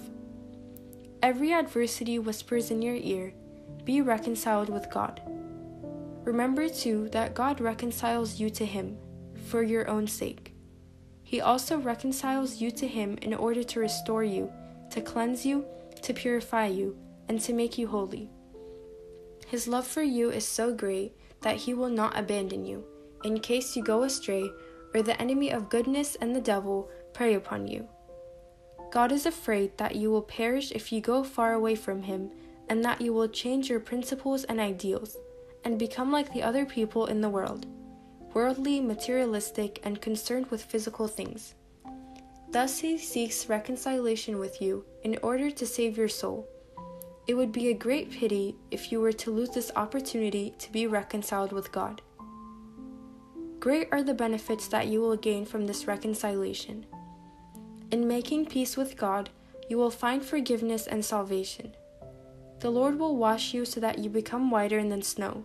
Psalm 51. He will wipe away your sin and not remind you of your previous sins. Jeremiah 31:34. In reconciliation, you will gain inner peace and you will be reconciled to your own soul too. There will be no longer a struggle inside you. Through reconciliation, you will return to God's fold and you will no longer feel estranged from His house and His kingdom. In fact, you will become one of those who dwell in the house of the Lord. Ephesians 2:19. Through reconciliation, you will win eternal life, because according to the Lord, for what will it profit a man if he gains the whole world and loses his own soul? Mark 8:36. If on occasion you spend a great deal of effort to make it with other people with whom you only have a temporary relationship on earth, then it stands to reason that you should be more concerned about being reconciled to God, with whom you can have an eternal relationship that will never end. Be sure that you realize then how important God is for you, and how important it is for you to be reconciled to Him. Just look at how much effort the Lord has spent for the reconciliation of man, who is really only dust and ashes. But does man, this pile of dust and ashes, feel the same about being reconciled with his Creator? I feel that what the Lord said to Jerusalem and her people applies to us. How often I wanted to gather your children together as a hen gathers her chicks under her wings, but you were not willing. Matthew 23:37. The Lord is standing at the door, but we do not open it to him. How can reconciliation take place? What are the obstacles that hinder some people from responding, and what is the solution? How reconciliation takes place. The first condition without which there can be no reconciliation is one that you have a sincere desire to be reconciled to God. The aim of all the means of grace and spiritual influences and all the other things which are conveyed to us by our spiritual guides is to implant this idea in your heart, whereby you say with sincerity, O Lord, I want to be reconciled with you. If your desire is honest and comes from deep within your heart, then without doubt you will find the means to connect yourself to God. God Himself will unite you to Him. 2. By having the desire, you begin to process providing you are serious in your desire. There are some people who may say that they want to come back to the Lord, but they have a thousand voices in their hearts crying, I want to sin. The desire for reconciliation with the Lord comes only from their lips, it is not in their hearts. Someone might say, I want to be reconciled, but deep down he does not really want it, because being reconciled to God will deprive him of many things which he loves, and will cause him to enter by the narrow gate, which is against his wishes. Perhaps the real reason behind all this is a favorite sin within his heart, or a habit which dominates him, or a fixed characteristic of his, or an intraceable will. Perhaps the thing that is hindering you from being reconciled with God is that you're in the kind of state which your teacher St. Paul described in his epistle to the Romans. For to will is present with me, but how to perform what is good I do not find. Romans 7:18. And for the good that I will do, I do not do, but the evil I will not to do that I practice. It is no longer I who do it, but sin that dwells in me. Romans 7:19 to 20. If this is your problem, my friend, my advice to you is the three. Strive hard to follow God so that He can change your heart. Say to Him, O Lord, save me from my heart, and from my sin, and from my natural inclinations. Let none of this be an obstacle in the way of my reconciliation with you. You have changed many people's hearts, and probably their state were even worse than mine. I wish that I could be one of those whose hearts you changed. O Lord, you changed the hearts of Moses the Black, Augustine, and Mary the Copt, and Arianus, and others. Is it so difficult for you to change my state? Consider my situation to be a complicated one, but when placed before your boundless power, it will not be hard to solve. O Lord, I am unable to restore my own heart and make it peaceful, which is the first thing that I need in order to be reconciled with you. It is only you who can mend this heart of mine and put it into the holy feelings appropriate for this reconciliation. My son, why don't you say to God, Give me your heart? Proverbs 23 26. Take it as it is. Purge it with your hyssop, and it will be clean. Wash it, and it will become whiter than snow. Psalm 51 7. I am not asking you just to mend this heart of mine, but to create within me a pure heart. Psalm 51. And give me a new spirit. Ezekiel 36 26. If there is no love for you in my heart, then please give me this love.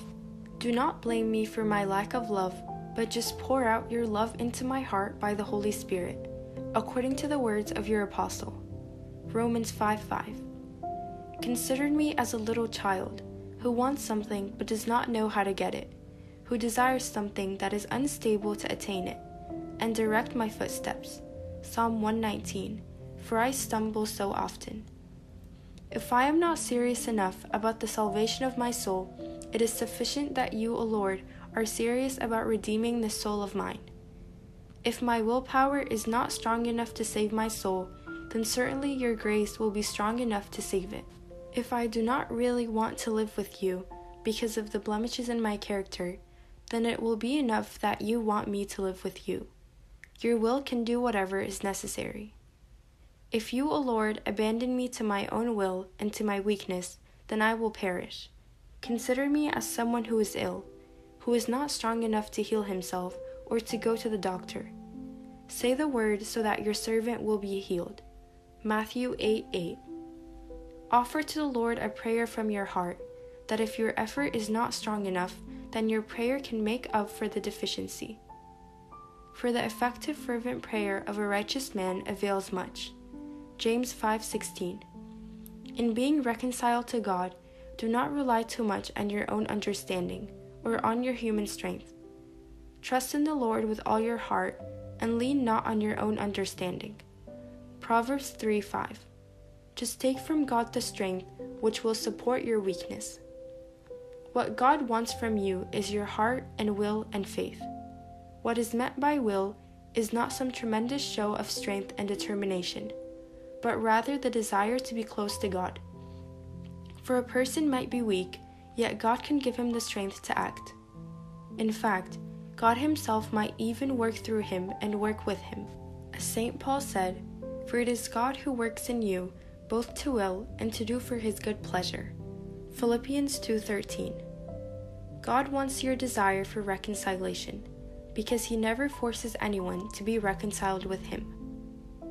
If you can offer him this desire, he will act together with you. I am not saying that he will do it all alone, otherwise, this might encourage a person not to make any effort. On the other hand, your effort is working together with him, will indicate the seriousness of your desire to be reconciled with Him.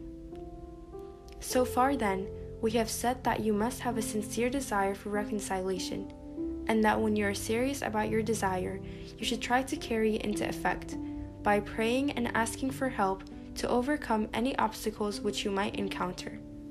What else do you need to do? 4. Avoid anything in the future which might upset God so that your reconciliation does not suffer a relapse and you return to the same state which you were in before. If you are reconciled with God, don't then turn back and join forces with his enemies. Endeavor to avoid all potential areas of sin, because very often the heart yearns for God, but then its desire grows cold under the influence of some kind of opposition. People are easily influenced, and you can see how easy it is for human nature to go from one extreme to another, if it has not yet become firmly and fully established in God. Make sure that you realize too that to be reconciled with God does not just mean that all you have to do is say the words, I have sinned. Many people have said this before, but have not benefited from it because their words were not sincere. Reconciliation with God means to live a life that is distinctive by being its one that is pleasing to God. It means a productive way of behavior in which the individual strives, in practical ways, to please God and win His love. It is not enough just to be confined to a negative approach. Such as not entering into any new form of hostility towards God or opposition to Him. There has to be a positive orientation in which the reconciliation is turned into love. 5. Therefore, I advise you to live within the realm of divine influence. Spend your time with God and occupy your thoughts with Him. Do not let your relationship with God be only for that one day a week, which we call the Lord's Day, but let it be for the whole week. Let it be a relationship which lasts a whole lifetime. Do not imagine that reconciliation with God just means that you only ever do what is righteous. It is, of course, very good if you can behave virtuously. But always bear in mind that virtues are not the goal, but the goal is God Himself. Virtue, in the sense of doing good, is only a means in which you can express your closeness to God. But your real goal is to achieve this closeness to God in continuous love.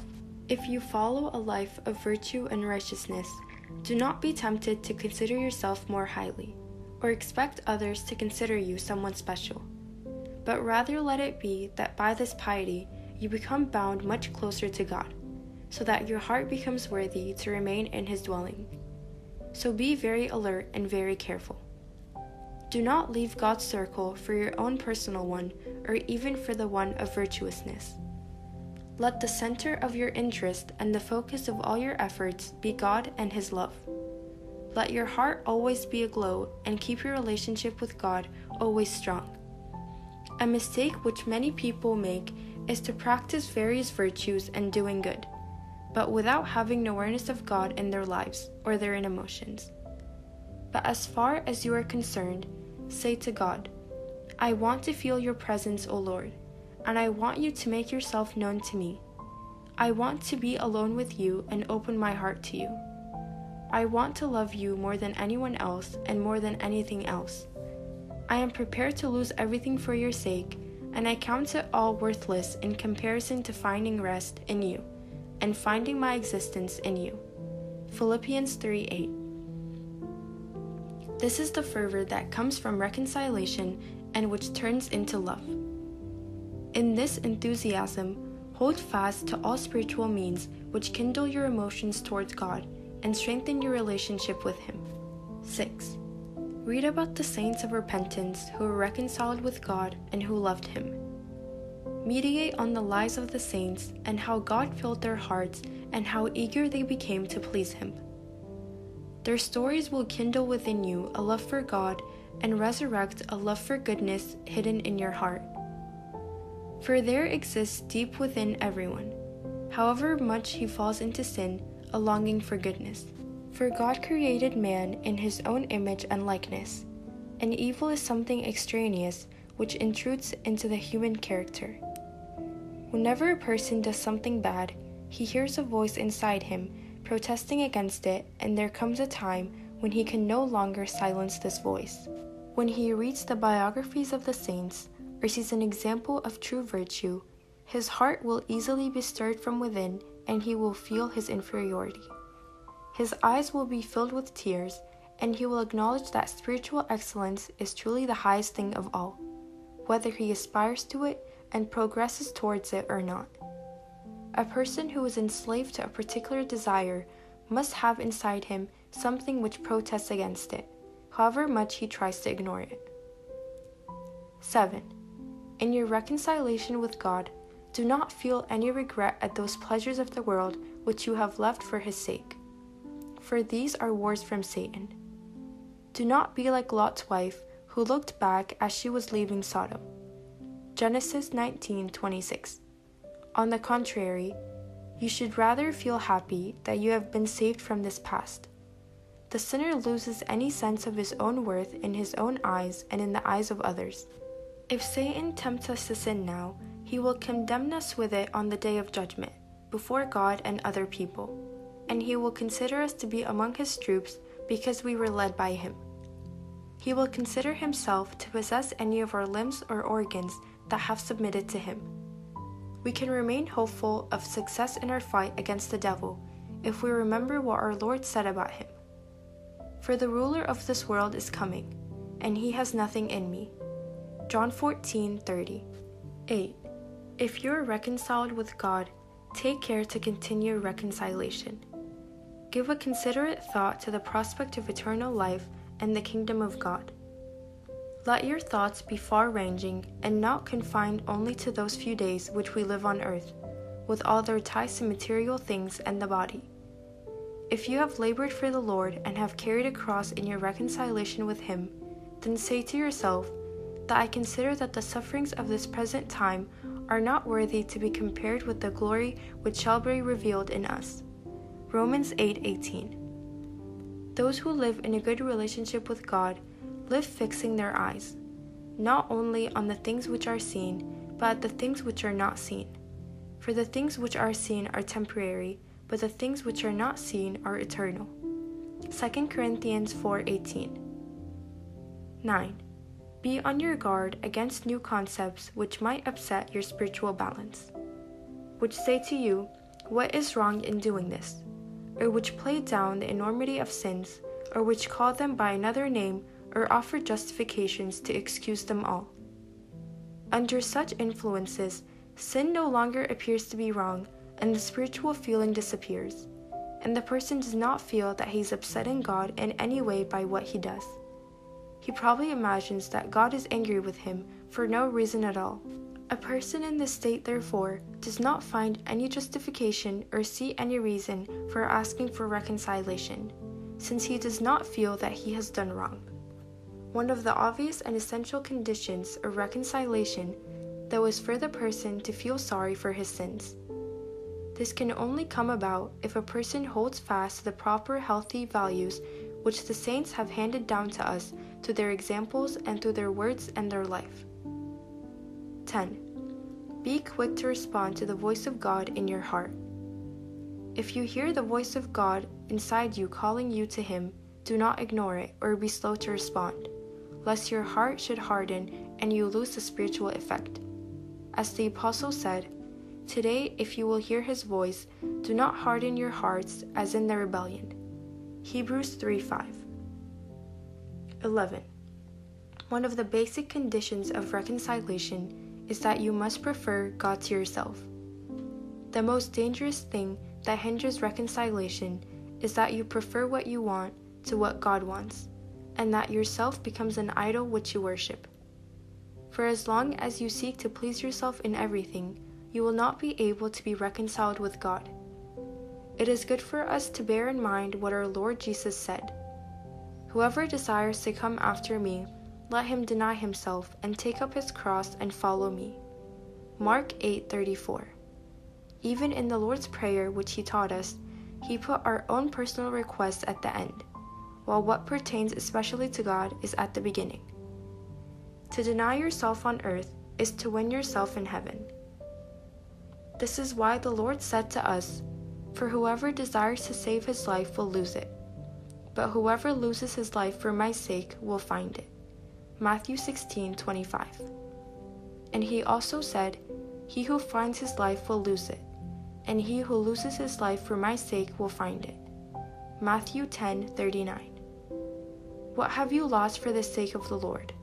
What length have you gone for his sake?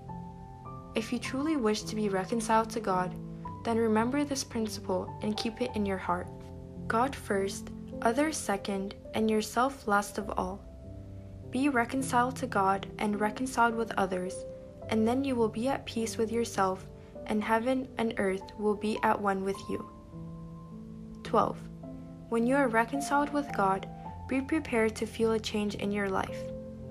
Do not carry on living in the same way, with the same character and behavior and thoughts, but let your reconciliation with God change your life for the better. That personality of yours, which Satan used to dominate before, will become a character which possesses the strength to fight the devils and the humility to stand before God. It will show a spirit of love, service, and tolerance in its dealing with others. May the Lord be with you, and glory be to God forever. Amen.